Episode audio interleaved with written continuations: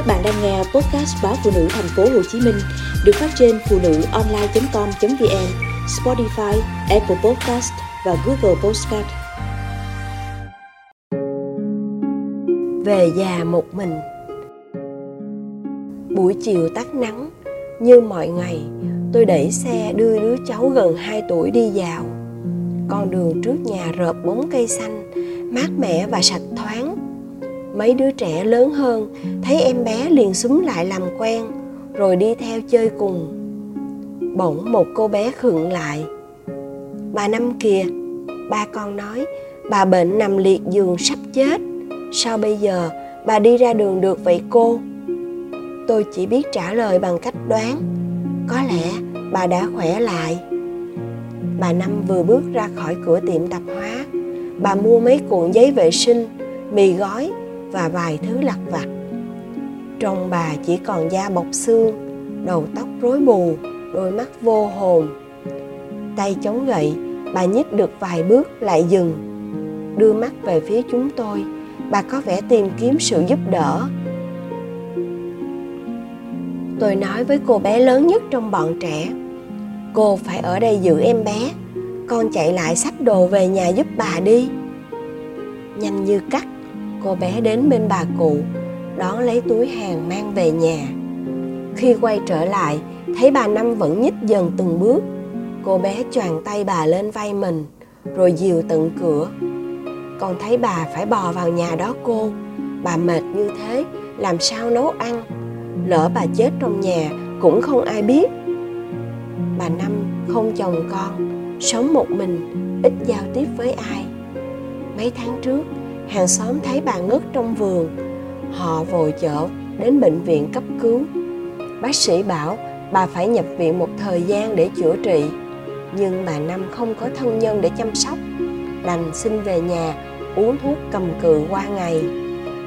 Từ đó, sức khỏe của bà càng tệ hơn. Thỉnh thoảng, họ hàng từ nơi xa cũng đến thăm nom bà năm, nhưng cũng không thể ở lâu. Nghe nói mọi người bàn với nhau chọn một đứa cháu về lo cho bà trong những ngày cuối đời. Khi bà nằm xuống, nhà cửa, vườn tược của bà sẽ được giao cho đứa cháu ấy. Tuy căn nhà đơn sơ, nhưng đất vườn khá rộng, trị giá bạc tỷ. Không ai muốn giao tài sản lớn như vậy cho riêng một người.